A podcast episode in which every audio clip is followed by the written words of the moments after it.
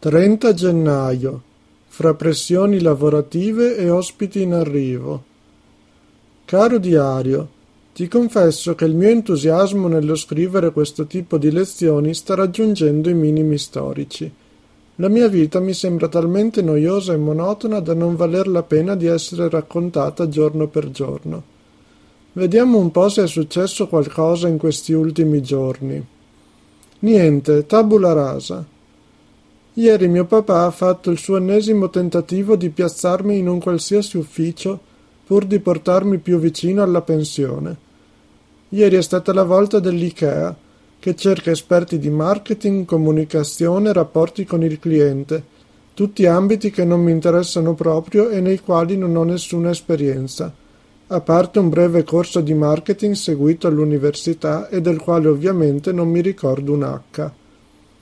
Tra i miei genitori mio papà è il più angosciato all'idea che io non abbia ancora un lavoro e che non possa, fra chissà quanti anni, avere una pensione.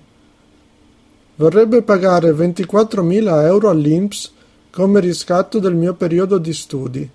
Pagando anche a rate quella somma, mi verrebbero contati cinque anni di contributi. In pratica potrei andare in pensione cinque anni prima.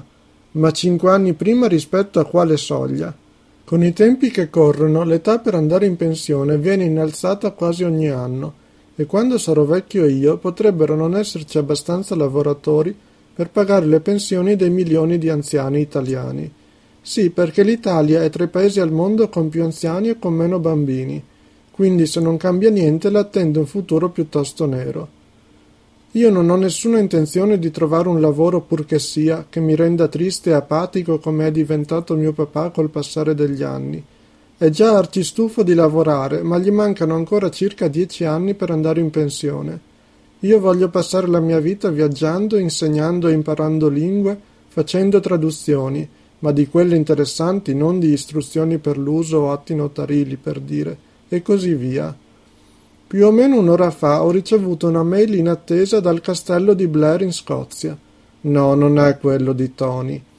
Alcune settimane fa avevo risposto a un loro annuncio dove cercavano guide turistiche per il castello che parlassero anche l'italiano. Mi hanno scritto che la mia candidatura ha superato una prima selezione e che a breve mi comunicheranno il risultato. Finalmente qualcuno di corretto che risponde alle candidature. Finora la stragrande maggioranza dei lavori per cui mi ero candidato non ha avuto nessunissima risposta. Fra poco più di due ore arriverà la nostra prima ospite di couchsurfing da novembre. Si chiama Mafe, è colombiana ma vive a San Francisco. Spero che sia una persona simpatica come mi è parsa dai messaggi che ci siamo scritti. Nei prossimi giorni vi saprò dire com'è andata.